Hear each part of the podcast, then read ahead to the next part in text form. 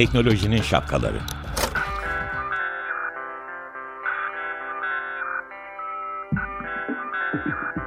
Bilgi ve iletişim teknolojileriyle güvenli ilişki için Banu Zeytinoğlu, Murat Lostar, teknolojinin tüm renklerini, siyah, beyaz, mavi, kırmızı şapkalarını konuşuyor.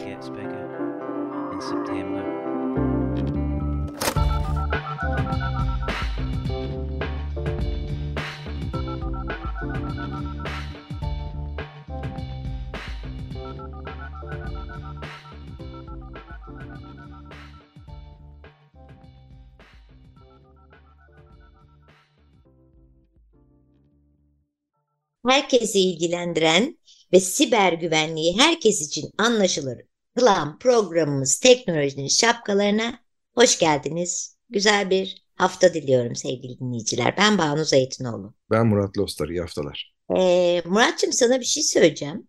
Biz şimdi son iki haftadır şey işliyoruz ya e-devlet şifrelerimiz işte bu daha doğrusu şifrelerimiz değil de e, bu bilgiler, kişisel verilerimiz piyasada satılıyor, bitcoinler dönüyor falan bunlarla ilgili konuşuyoruz ya. Benim bu arada e-devletime girmeye çalışıldı. E, benim arkamda koskoca Murat Lostar var. Giremezsiniz. Yani girersiniz de zorlanırsınız. Ne dersin?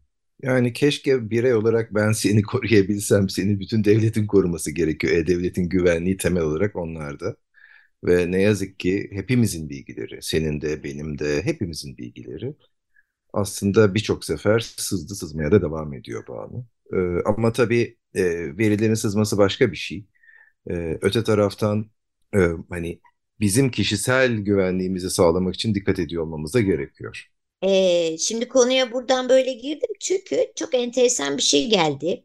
Getirden bir mesaj geldi. Diyor ki ilk cümlesini e, okuyacağım. İşte kullanıcılarımızın dikkatine sınırlı sayıda kullanıcımıza ait bazı kişisel bilgiler internette paylaşılmıştır. Yaptığımız incelemelerde sistemlerimizde dışarıdan bir erişim olmadığı tespit edilmiştir. Paylaşılan bilgilere erişim şeklini araştırmaya devam ediyoruz. Evet. Şimdi E-Devlet'i bir tarafa koyduk. Ama orada da derken şifreleme nereden bağlan yani şey demek istiyorum. Dinleyin bir önceki e, podcast, podcastlerimizi demek istiyorum. Şimdi e, gelelim buraya. Şimdi Getir'den de böyle bir şey geliyor. Benim burada aklıma bir şey geldi. E, önce ilk soru şu. Hani bunu Getir nereden biliyor diyeceğim. Buna cevap verebilir misin bilmiyorum. İkincisi nedir bu? Ee, şöyle, e, bu söylediklerimin bir kısmı e, tam olarak doğrulanmış veriler değil. Önce onun altını çizeyim ki hani bir e, hani bir suçlama gibi konuşmak istemiyorum. Ama benim kulağıma gelen şu, e, yaklaşık 5000 kişinin e, getirdeki bilgilerinin çalındığına ilişkin iddia internette özellikle işte e, Deep Web'de dolaşmaya başlamıştı zaten bir süredir. Hatta bunun satışıyla ilgili e, bir mesajlar dolaşıyordu. E, işte 10, 17 miydi 19 Bitcoin e, gibi bir ücret söz konusuydu.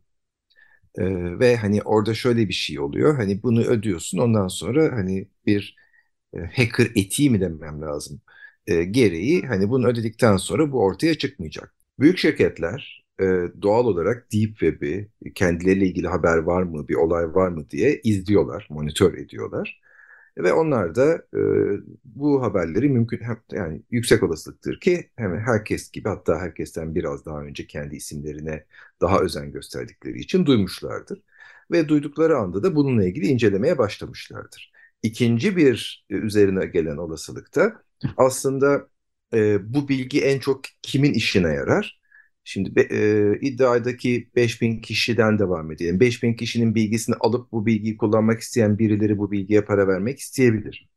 Ve bunun bir parası değeri vardır. Ama potansiyel olarak e, şirketler söz konusu... Geri satarım ben olsam. Efendim? Geri satarım. Getirin. Geri satarsın çünkü kesinlikle zaten geri satmanın amacı ne? Çünkü onlarda bu bilgi var ama bunun ötesinde kişisel yani kurumsal reputasyon söz konusu. Hı hı. Dolayısıyla saldırganlar genellikle e, veriyi çaldıkları yerle öncelikle bağlantıya geçerler. Bir pazarlık ederler. O pazarlık belli bir yere geldikten sonra e, üçüncü taraflara da açılma haline gelir. E, böyle bir şey olmuş olabilir. Peki ben şeyi anlamıyorum. Bu e, açıklama e, dürüstlük böyle bir şey olduğunu fark ettik. Ondan sonra önlemlerimizi alıyoruz. E, fakat bize bunu bildirdiği zaman biz ne yapacağız? Yani e, kullanıcı olarak e, Getir'le ilişkimizi kesip ya da X firma ile isim kullanmayalım ilişkimizi mi keseceğiz? Yani bizim elimiz kolumuz bağlı aslında kullanıcıların değil mi? Yine. Ee, evet öyle. Ee, ama şu en baştaki cümlene ufak bir itirazım var. Hani bunun e, etkilenen kullanıcılara bilgilendirmek, onlara bu bilgiyi geçmek e, elbette bir kurumsal iyi niyet olabilir. Ama e, 2016'dan beri aynı zamanda bir kanuni zorunluluk. Evet. Kişisel verileri koruma kanununun bir maddesi diyor ki eğer bir kişinin verilerinin e, yetkisiz kişilerin eline geçtiğini fark edersen bunu o kişilere bildirmekle yükümlüsün diyor. Aslında ben şuna bağlayacaktım ama bir taraftan da e, ben e, bir şey yapamayacaksam hani orada sana soruyu sor senin kendi e, müşteri kaybına yol açacaktır bu. Yani bu kanun olmasa söylemeye de bilirler. Bunu e, firma özelinde söylemiyorum. Doğru. Ee, doğru. Ama bu kanunun varlığı birkaç işe yarıyor. Birincisi mesela sen e, parolanı değiştirebilirsin buradaki. Hı hı. Aynı parolayı başka yerlerde kullanıyorsan onu değiştirme yoluna gidebilirsin ki zaten aynı parolayı baştan başka yerde kullanmamak lazım. Ee, ikinci önemli özelliği bu haberler çıktıkça aynı sektörde hizmet veren hı hı. E, diğer firmalar acaba benim de başıma gelir mi endişesini ortaya çıkart şey, şey yapıyorlar ve bu konuya daha fazla özen gösteriyorlar. Güvenliğine, kişisel verilerin daha fazla yatırım yapıyorlar, daha fazla zaman harcıyorlar, bir kontrolden geçiriyorlar kendilerini. Ve görüyoruz ki bu kanun sadece Türkiye'de yok, dünyada da bu tarz kanunlar var ve çıktı hatta işte çok daha önce Amerika'da da çıktı. E, bu tip verilerin bildirilmesi, kamuoyuna sunulması genel olarak güvenlik konusunda bir farkındalık artışına sebep oluyor. Evet, özellikle e, şu anda internet üzerinden alışveriş yapan ve bunu daha çok yapmayı seven Z kuşağı ve bir önceki kuşak e, bu konularda daha bilinçli olmaya başladı. Çünkü kafaları tersten de çalışıyor. Her an siyah şapkaya gidebilir onların kafası çünkü. Onun için de önlem alabiliyorlar diye düşünüyorum. Peki e, ne yapabilir bu X firma? Yani yapması gereken ne? Bunu anladıktan sonraki yapılması gereken şeyler neler? Tamam. Yine kanuni taraftan başlayalım. Ondan sonra bir de hani isteğe bağlı daha doğrusu firmanın kendi ticari avantajı için yapması gerekenleri konuşalım. Bir yani firmanın... sorum şu yeni açanlar için. Sizin e, kullanıcılarınızın kişisel verilerinin bir şekilde ele geçirildiğini anladığınız zaman bir zaten bunu kullanıcılarınıza duyuruyorsunuz.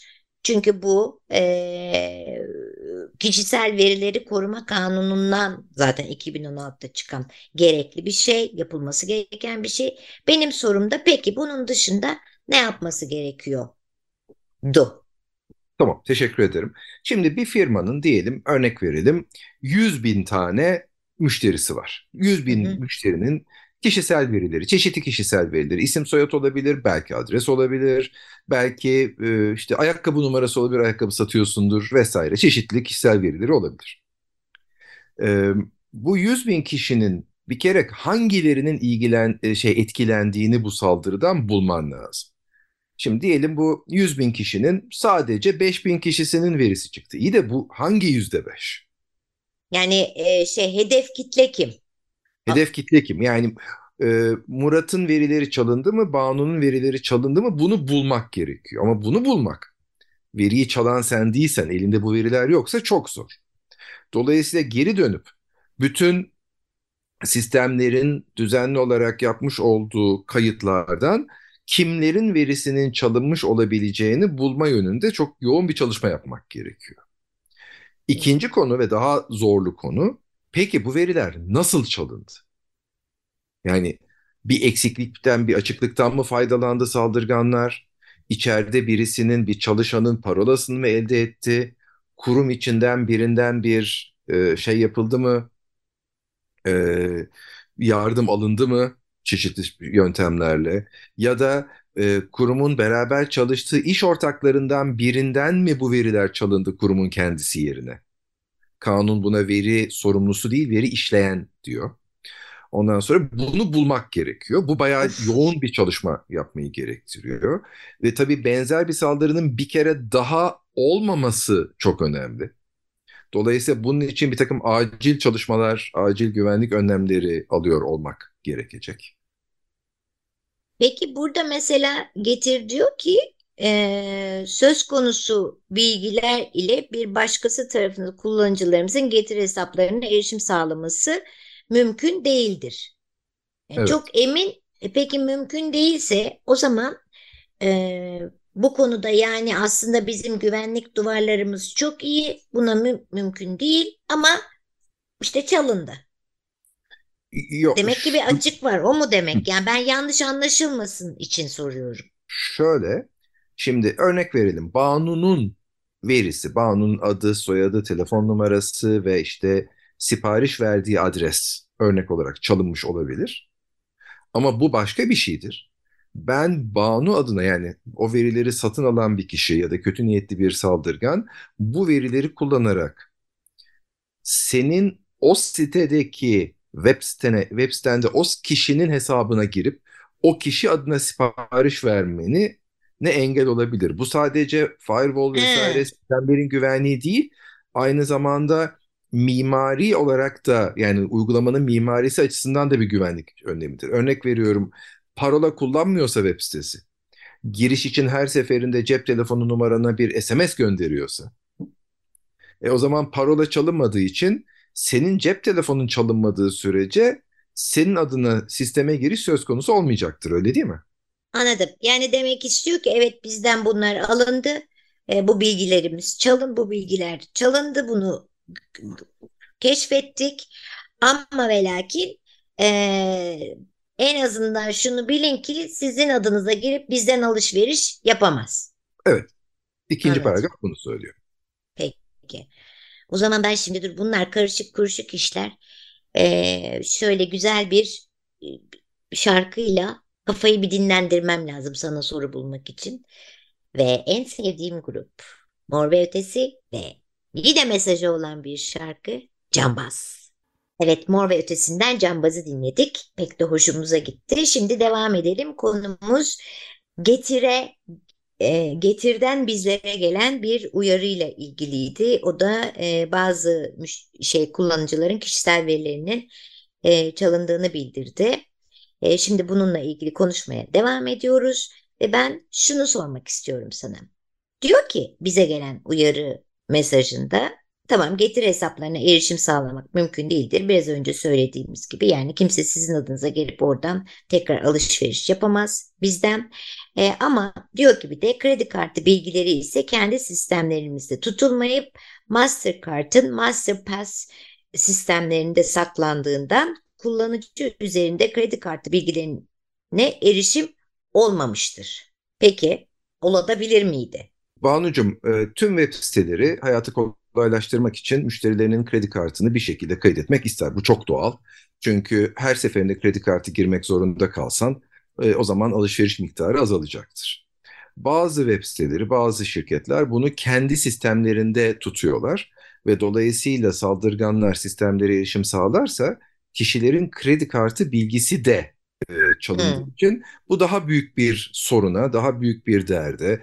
Bankaların bir anda çok sayıdaki kredi kartını tekrar sıfırlayıp yeni numara üretmesine ihtiyaç duyuyor. Burada hemen bir şey söyleyeceğim. Biz mesela bunu nasıl öğrenebiliriz? Ben bu senin söylediğinden sonra herhangi bir e, yere kredi kartımı vermeden önce böyle bir alışveriş yerine diyeyim.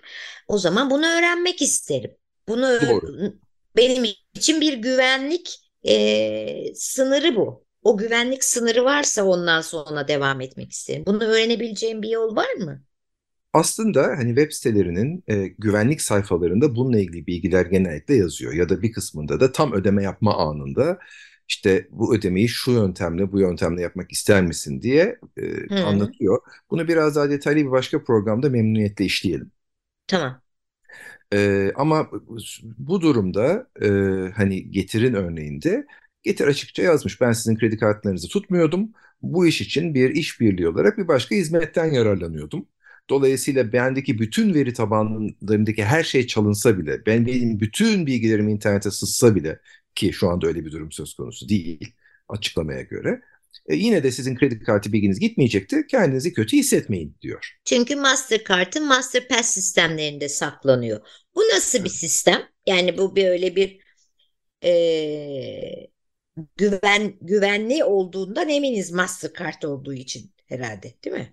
Yani Mastercard'ın başına da elbette bir şey gelebilir ama sonuçta aynı sistem olmadığını söylüyor bize. Hı hı. Söylediği şey şu aslında şöyle sen ilk defa e, böyle bir sistem kullanıyorsan kredi kartını girdiğinde kredi kartını e, ticaret yaptığın şirkete değil e, onlarmış gibi görüyorsun ama arka tarafta bir başka sisteme burada Masterpass sistemine emanet ediyorsun.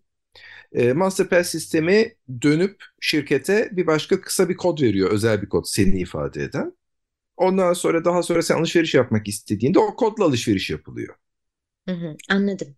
Yani anladım tekniğini anlamam biraz zor ama en azından arkamızda bir takım bizi korumak için hareketler dön dönüyor. Doğru, doğru. Peki e, bu aslında oldukça işe yarar bir e, bilgi oldu. Bilgi verilmiş yani bize. Şimdi ben de daha iyi anladım. E, diyor ki e, getir olarak konuyla ilgili resmi mercileri nezdinde yasal süreçleri başlattık. Yani olur başlatın. Ama bilgilerinize erişebilen kullanıcılarımıza ulaşıp gerekli bilgilendirmeyi derhal yapacağız. E, bu süreci şeffaf bir şekilde yürüteceğiz ve herhangi bir gelişme olursa kamuoyunu bilgilendireceğiz. Ve kişisel verilerin gizlilik ve güvenliği konusunda büyük bir hassasiyeti sahip olduğumuzu hatırlatarak işte bunlara ulaşmaya bulmaya falan çalışacak. Yani burada bu işin geri dönüşü e, olmadığına göre bana mesela getirden dendi ki senin bilgilerin böyle oldu. Muş. Evet. Ne yapacağım o zaman?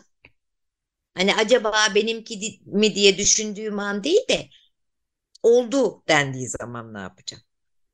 Valla seçeneklerin e, başka bir adrese taşınabilirsin. Adres bilgini güncelliğini kaybeder.